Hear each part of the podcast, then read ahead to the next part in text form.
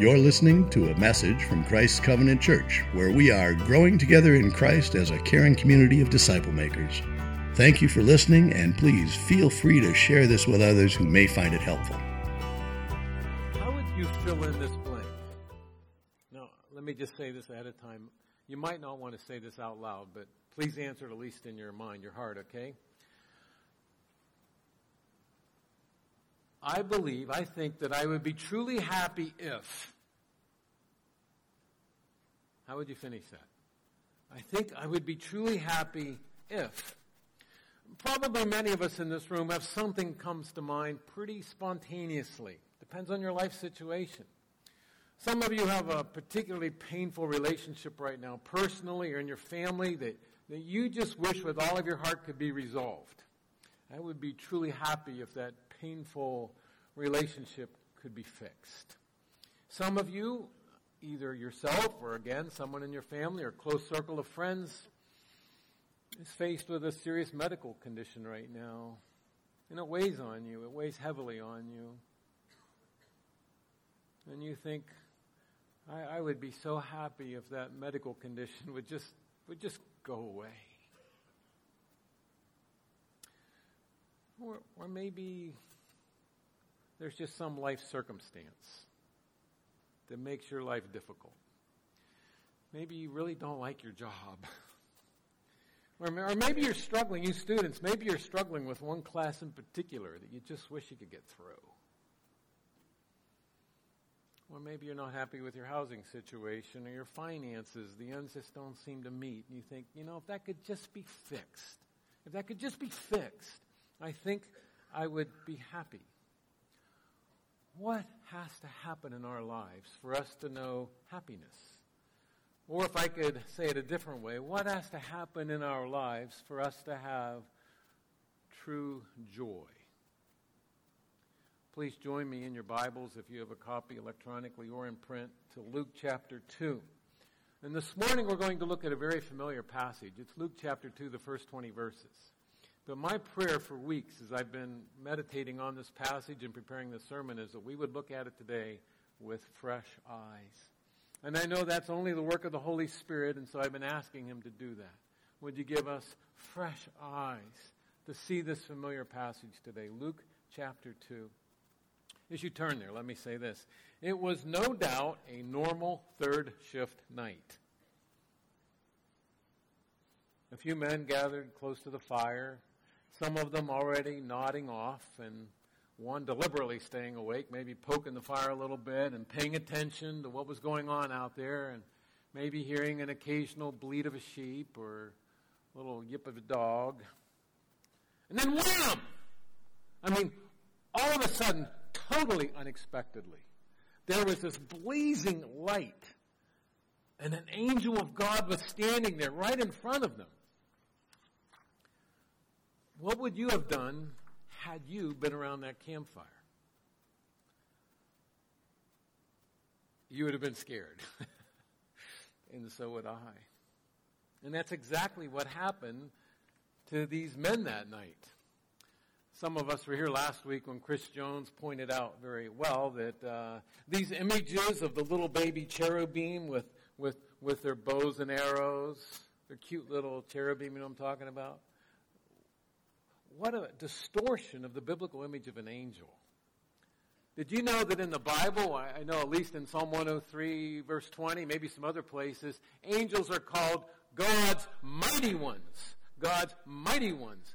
And if you study angels in the Bible, you will see that when people encounter angels, they are almost always, almost always, initially struck with fear. Now, I'm guessing that these shepherds were pretty rough, tough guys in a lot of ways. It probably was a, a rough bunch of guys around that campfire. But it says here in the Bible that they were filled with great fear.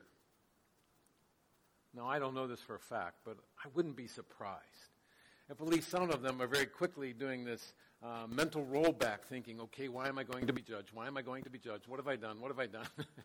You know that God just sent his angel here, and I'm sure he's here to punish us. Uh, we're in for it now, boys. You can almost imagine them doing this quick recounting of their lives.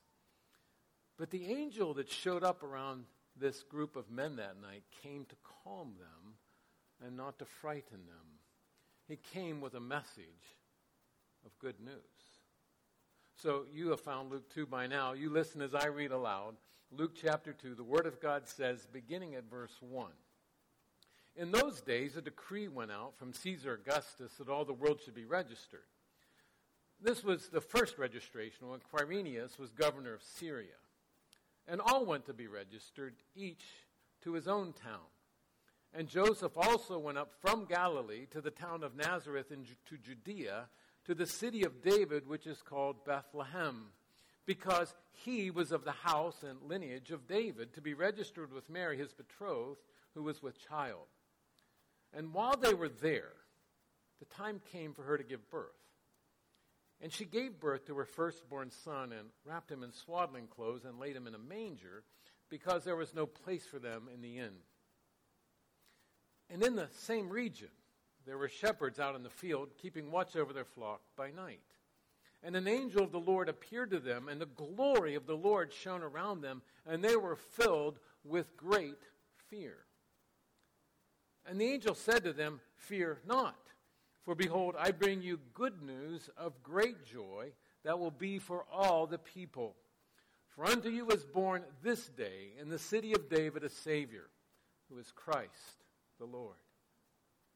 And this will be a sign for you. You will find a baby wrapped in swaddling cloth, cloths and lying in a manger. And suddenly there was with the angel a multitude of the heavenly host praising God and saying, Glory to God in the highest, and on earth peace among those with whom he is pleased. When the angels went away from them into heaven, the shepherds said to one another, let us go over to Bethlehem and see this thing that has happened, which the Lord has made known to us. And they went with haste and found Mary and Joseph and the baby lying in a manger. And when they saw it, they made known the saying that had been told them concerning this child. And all heard it wondered at what the shepherds told them. But Mary treasured up all these things, pondering them in her heart. And the shepherds returned glorifying and praising God for all they had heard and seen as it had been told them. Join me out in the field. Let's go out to the out, outskirts of Bethlehem. What do we see there? What do we see out there in the outskirts of Bethlehem? Well, we see sheep, don't we? And almost certainly these sheep would have been in a sort of enclosure, a, a sheepfold. Uh, I'm guessing since it was this close to town, it probably was a long established sheepfold, maybe made out of stone, a circular affair with an opening, a gate. So we would see sheep, and we see shepherds out there protecting their sheep. Being nighttime, probably what's going on here is that sh- several shepherds with their individual flocks would work together at nighttime. And so that they could take turns getting some sleep, this consortium of shepherds would put each of their flocks together into this fold, and, and then the men would take turns keeping watch over the flock by night. We often think of these men, and uh, we should let our minds drift back because there was another shepherd who tended sheep on these same hills a thousand years before. A thousand years before, out on those very same hills, there was a young shepherd named David who later became King David of Israel. As we think about shepherds, we sometimes give in to sentimentality and think of them as gentle and noble, and no doubt some of them were. There were some shepherds who were gentle and noble. But there were other shepherds that were pretty rough characters. and we can almost guess for sure that they were on the smelly side because they worked with sheep all the time. But no matter what the character of these particular shepherds, like all shepherds, like all shepherds, they would have seen, be seen in their culture, not as the rich and famous, not as the educated and powerful, but as everyday people. I would say that most people in that society would have looked at these men, these shepherds, and thought of them as average Joes. They were just doing their job that night. That's what they were doing, like so many nights before. But this seemingly normal evening turned into one that the shepherds would never forget. The darkness was erased by a blazing light as this angel appeared suddenly before them by their campfire. He was a messenger. That's what angel means. Angel means a messenger. He was a messenger from God Himself. Now, because this story has been told and read so many times, sometimes we lose the impact. Sometimes we lose the significance of what's going on here. Interestingly, the angel did not appear in the temple to give an announcement to the priests, to the rabbis.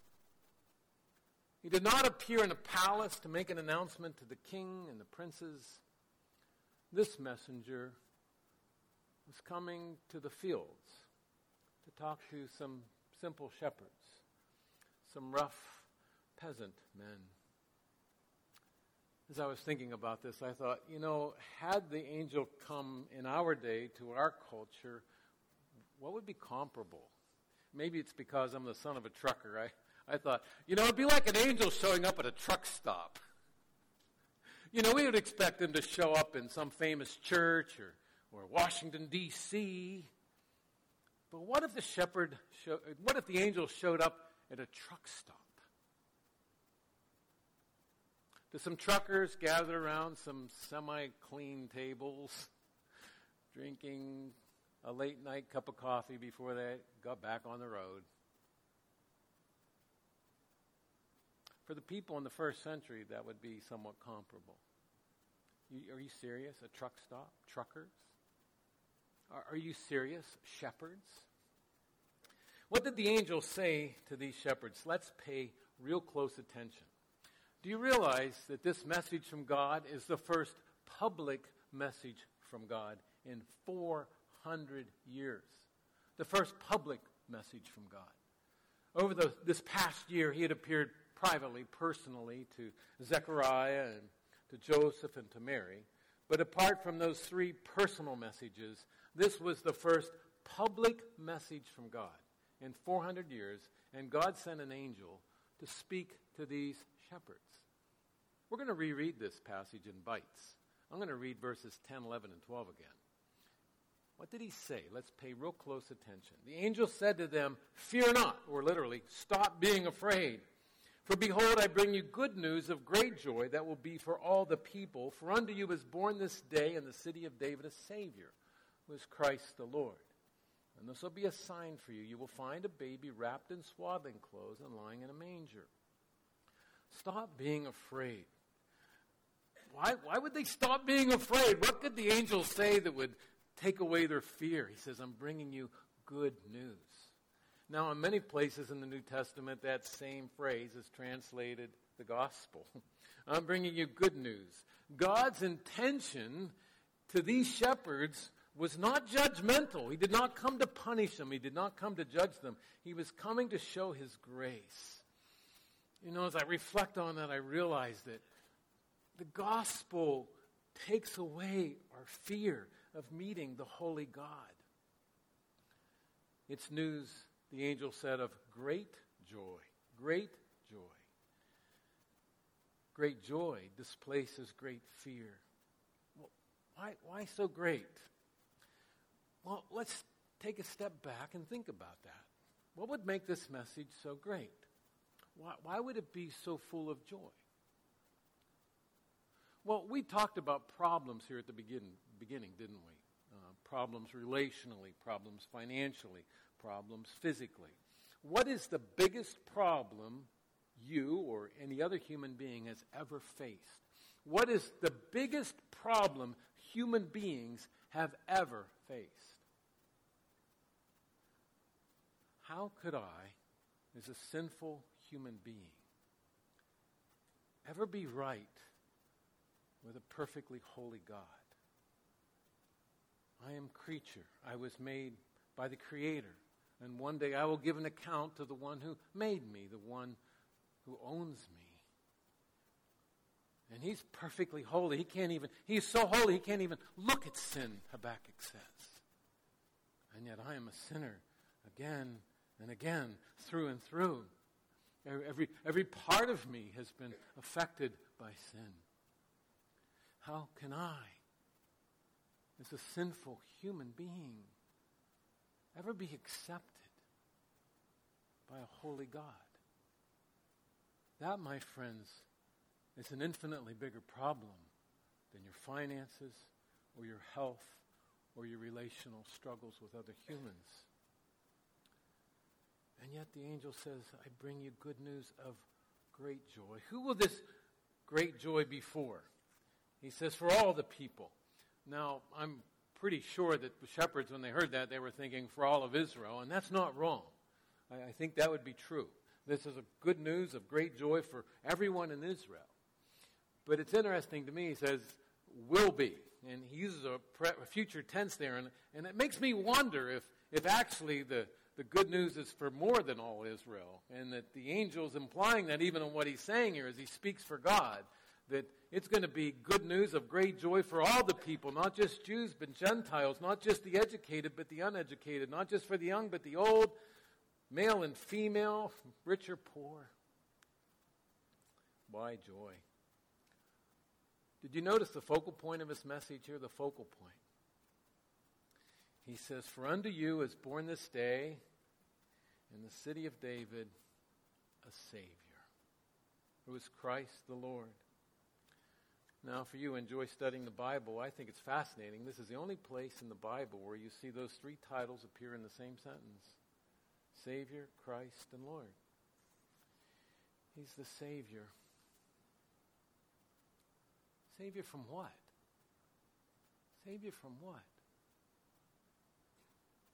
You, you, know, we, we could answer that with a number of answers, couldn't we? He's a Savior from Satan, the one who had control of us. He's going to save us from his clutches. He's going to save us from our sin, those things that tear us away from God. He's going to save us from God's holy wrath. He's going to save us from condemnation, from judgment that we rightfully deserve because of our sin. He's going to save us from that. He, he's the Savior. And you think about this message God's speaking through his messenger, his angel, and you realize people have been looking forward to this for so long. I mean, clear back in Adam and Eve's day, after Adam and Eve sinned and everything looked lost, God said, One day, one day I will send a serpent crusher. One day I will send a serpent crusher. And here he is.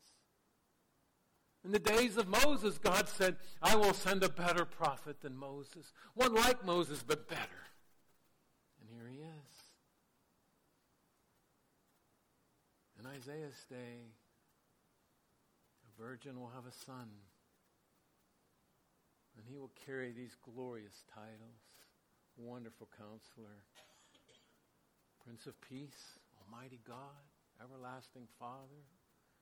And here he is. In Micah's day, a descendant of David will be born in Bethlehem. And here it is. For hundreds, thousands of years, people have been longing for the Savior, waiting for God's pregnant promise to give birth. And this night, that baby was born. I have good news of great joy. He's the Savior. He's Christ. That means anointed one. That means the promised king. When David lived in these hills a thousand years before this, he became a king. And he was told during his kingship that he would have a descendant one day whose reign would never end. He would have a descendant one day who would have a perfect kingdom, whose reign would know no end. And here a descendant of David was born that night. He is the Lord. That title, Lord, has overtones of godness, of deity. He is God come in the flesh, Emmanuel. Here, my lowly shepherds, is good news of great joy. Your Savior, your Messiah, your Lord has been born tonight, right over there in Bethlehem. Well, how are these shepherds going to find this newborn king? How are they going to find him? Um, even you kids in the room know the answer to that because you hear it every Christmas. you will find a baby wrapped in swaddling clothes. That's how they did it back then. They'd wrap their babies up in strips of cloth. And he's going to be lying in a manger. Now, now, now we sanitize that, but what's a manger? Some of you have farm backgrounds. What's a manger? It's a feeding trough. It's a feeding trough. I mean, you know, that's where that's where you put the hay for the animals. It had camel slobber in it. It was a feeding trough. What, what an irony. What a paradox. That God, come in the flesh, would be born in a stable and placed in a feeding trough. What was that passage Chris Jones had us read last week? Philippians 2. Who, although he was in the form of God, did not consider equality with God something to be grasped, something to be clung to, but he emptied himself, taking the form of a servant, and being found in the likeness of men, and being found in human form, he, he humbled himself, became obedient to death, even death on a cross. He humbled himself. That Emmanuel, God, come in the flesh, was born not in a palace, not in the temple. He was born in an animal stable. And his crib was a feeding trough. Oh, we sanitize it, but there's really nothing sanitary about it. Is, is, this how, is this how you would orchestrate the coming of God's King? Well, let's go back out to the, the shepherd's fields there. You know, if, if this angel, this blazing light, wasn't enough in and of himself, Suddenly, it says, suddenly there was a whole host, a whole army of angels with him. Now, in the artist depictions, usually you see, you know, 10 or 12 angels up there hovering around. But when it says a host or a multitude or an army, it's probably depicting not a dozen, but hundreds, if not thousands. Now, it boggles our minds to try to picture what these shepherds saw. But it's quite possible what they saw was this army of angels going, going from horizon to horizon, that there were thousands of them. And can you imagine the sight? Can you imagine the sound? Suddenly there was with the angel a multitude of the heavenly hosts praising God and saying, they might have been singing, but it says they were saying, Glory to God in the highest, and on earth peace among those with whom he is pleased because Jesus was born that night, there's praise in heaven, there's glory in heaven. That even the angelic beings, even the unfallen creatures, realize that what is happening that night is significant. God is putting on display His glory in launching this part of His redemption plan and sending His own precious Son to die for unworthy sinners. Peter makes a comment in his first letter, chapter 1, verse 12. He says, even angels long to look into these things. You ever wondered what that means? Even angels long to look into these things. The angels cannot know redemption experientially, experimentally. Uh, these unfallen angels, they're not objects of God's redemption. But they've seen the master plan it, They've seen the master launch it, and they're curious. And I know it's maybe my boyish imagination at times, but I wonder if when Jesus was born that night, if these angelic beings were glad to obey the master's command to go down there and sing my praises. It's like, oh, we're glad to do that. I mean, we're, we want to see what's going on too. You know, they, they long to look. And so it's almost as if they follow Master Jesus down to Bethlehem's hills. They, they long to look. That as God inaugurates the birth of his son, heaven erupts in praise. There's glory in the highest, glory in heaven because of God's plan of redemption being launched that night. And the angel said, There's peace on earth. Peace on earth To people who are the objects of God's favor. There's overtones in that of sovereign grace. The people who had been uh, separated from God, people who had been estranged from God, will now be brought near God. They'll be united to God. There'll be reconciliation. There, there, there's peace on earth. Fallen sinners reconciled to God. And even this reminds us of one day, one day, that Jesus will come a second time and he'll complete his work of redemption. There will be a cosmic redemption where everything is put back into order. And as John was allowed to see on that day, there will be no more death. There won't be any more mourning. There won't be any more crying. There won't be any more tears. Now, what do you suppose these shepherds did when the angel army slipped back into heaven? Verses 15 and 16. When the angels went away from them into heaven, the shepherds said to one another, I bet they did, Let us go over to Bethlehem and see this thing which has happened, which the Lord has made known to us. And they went with haste and found Mary and Joseph and the baby lying in a manger. Now, we have to try to picture this, but you know, the angels go back to heaven and these shepherds look at one another with their mouths hanging open and say, Let's go. Let's go find him. Now, I'm going to assume, since they were shepherds near Bethlehem, that they were pretty familiar with the town. And we don't know how long it took them to find Jesus. Maybe not very long at all. Maybe their familiarity with the town, they, they kind of had an idea where to go. Doesn't matter, but they did find him, didn't they? And they found him in this stable, wrapped in swaddling clothes, lying in a feeding trough, just like the angel said. And we put up our little creches, we put up our little nativity scenes, and some of them um, probably aren't the most accurate. but nevertheless, they give us an idea, don't they? And it's wonderful to watch the kids, the little kids. I love watching the grandkids play with the manger scene and talking to them about it. But we can picture these shepherds, smelly, rough looking shepherds, maybe elbowing one another, jostling one another, trying to get a look. It's just like the angel said, just like he said. There he is. That's, that's the Savior. That's Christ the Lord. And then the wonder of oh, it all, we don't know how long they stayed. Maybe they stayed for a good while, talking to Mary and Joseph, telling them how they knew to come there, giving Mary and Joseph a recounting of the angel coming and the heavenly host. Maybe. Maybe one of the older shepherds finally said, Well, boys, you know, we had to let this young family get some rest. and we have some sheep to take care of. And they finally tore themselves away from this marvelous scene. What, what happened after the stable visit? Verses 17 and 18. And when they saw it, they made known the saying that had been told them concerning this child. And all heard it wondered what the shepherds told them.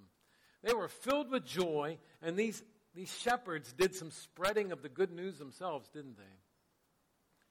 You know, if the sun was beginning to rise by that point, that means the village would be stirring. There'd be ladies going out to get the day's water supply at the village well, and maybe some men heading off to feed their animals, or maybe someone heading to the outhouse or whatever, you know. But village is stirring. People are up and around.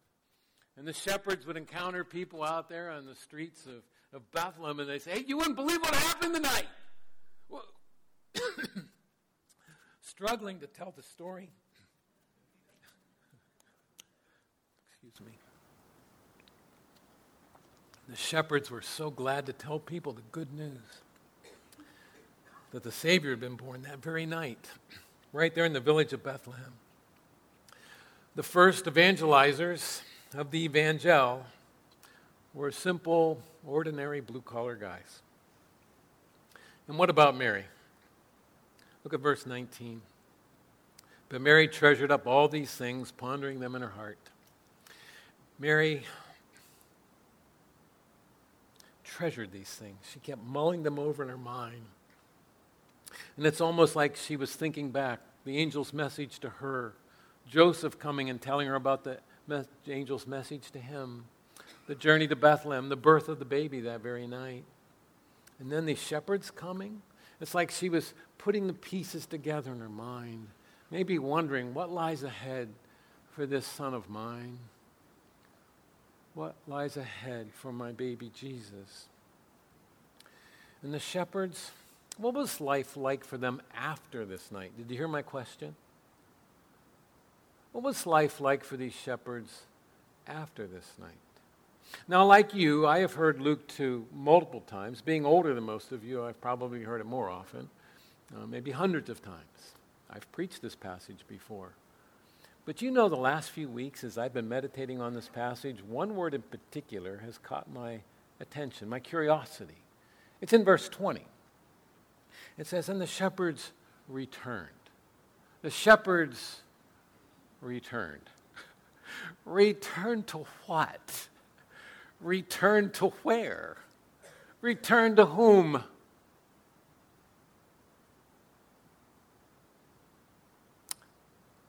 They return to their flocks. They, they return to their jobs. They return to their families. They return to their meager finances. They return to their lives. The shepherds went back to their normal lives. They, they, they went back to their normal lives. The, their circumstances probably hadn't changed. They probably had the same sort of income, same family relationship, same health issues, same job. Their circumstances hadn't changed, but they had. They had. Because they, they had met the Savior that night. They, they had met the Savior that night. They had met Christ, their King. And life was different now not their circumstances, but their lives were different because they were different. That now they were filled with great joy. They were filled with great joy because they had met the Savior. What about you and I? How would we fill in that blank? I think I would be truly happy if and I walk the same ground you do. I have the same kind of struggles you do. And sometimes we get frustrated with life, and sometimes even grieved with life. And we think, you know what? My life would be a lot better. My life would be a lot happier if. And we look around us. We look around us and we think, if I could just have that fixed. If I didn't have that problem with that family member, with that friend, if, if I didn't have this health issue in front of me, if, if, if my finances would just improve, if I just had a nicer place to live, if I could just get through that class, if I just had a job I enjoyed, if, if, if, if, if. And we think happiness is going to come through changing my circumstances. And yet, I think there are people in this room that could testify that if you actually got that wish, you wouldn't really find that to be true joy. Maybe relief, but true joy. Can I encourage you to look at this passage this Christmas season afresh, fresh eyes? And as you hear it told again and again, do you think about that issue of what makes the message of good news one of great joy? The great joy does not come because necessarily our circumstances change.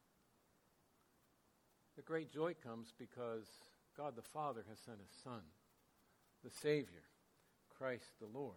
The great joy is found in him. So, may I ask you, my friend, where are you looking for joy? Some of you have found your joy in Christ. You have found great joy in Christ. I was thinking last few days about something Jesus said. It's recorded in Luke chapter 10, verse 20 when there were some of his followers all excited that they could do some great ministry. And Jesus said, Don't, don't, don't rejoice in that. rejoice in this. Some of you know this verse. Rejoice that your names are written in heaven. Jesus said, I'll tell you, I'll tell you what to be glad for. I'll tell you what to be happy for. I'll tell you what to find joy in. Find joy. Rejoice that your names are written in heaven. So, no matter what your life circumstances, and some of you are facing very difficult things as you continue to traverse this fallen world. You, you, you're in relationships, you have relationships in your family that are painful. I'm not discounting that. I'm not saying they're not painful, they are. Some of you are struggling financially. Some of us in this church struggling with health issues. But our joy is not found in those things being taken away. One day they will be. But even as we continue our traverse through this fallen world, we can have great joy in our Savior. That I've been reconciled to a holy God because God sent his Son, Jesus Christ, to be born, to live, to die, to rise again, and to ascend to the right hand of the Father for me. My joy is found in him. Some of you have found that joy, and I would say, worship Christ, the newborn King. And some of you are still chasing that elusive fantasy of trying to find your joy around you. Can I encourage you today to stop looking around you for joy and to look up? Look up at Christ, the Savior, the newborn King, and to find your hope, your joy in Him. God's favor comes to you, that He gives you eyes to see Christ, ears to hear the Good Shepherd's voice, gives you a, a new heart that loves Christ, then you will find joy in Him as well. At the right hand of Him, there's joy forevermore, the psalmist said.